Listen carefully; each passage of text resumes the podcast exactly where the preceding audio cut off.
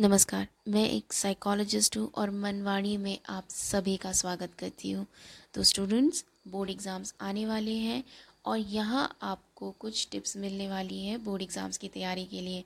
नवंबर का महीना है, लगभग सारे स्कूल्स में सिलेबस कंप्लीट हो चुका है और रिवीजन भी स्टार्ट हो गया है। तो इस रिवीजन के साथ आपको हर चैप्टर के शॉर्ट नोट्स बनाना स्टार्ट कर देना है, खास करके ऐसे टॉपिक्स जो एग्ज़ाम्स में आते हैं या आ सकते हैं और याद करने के बावजूद भी आपको याद नहीं हो रहे हैं या समझ में नहीं आ रहे हैं।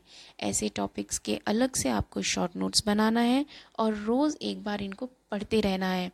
आपको ये टॉपिक्स बहुत जल्द समझ में भी आने लगेंगे और याद भी हो जाएंगे। आज के लिए बस इतना ही।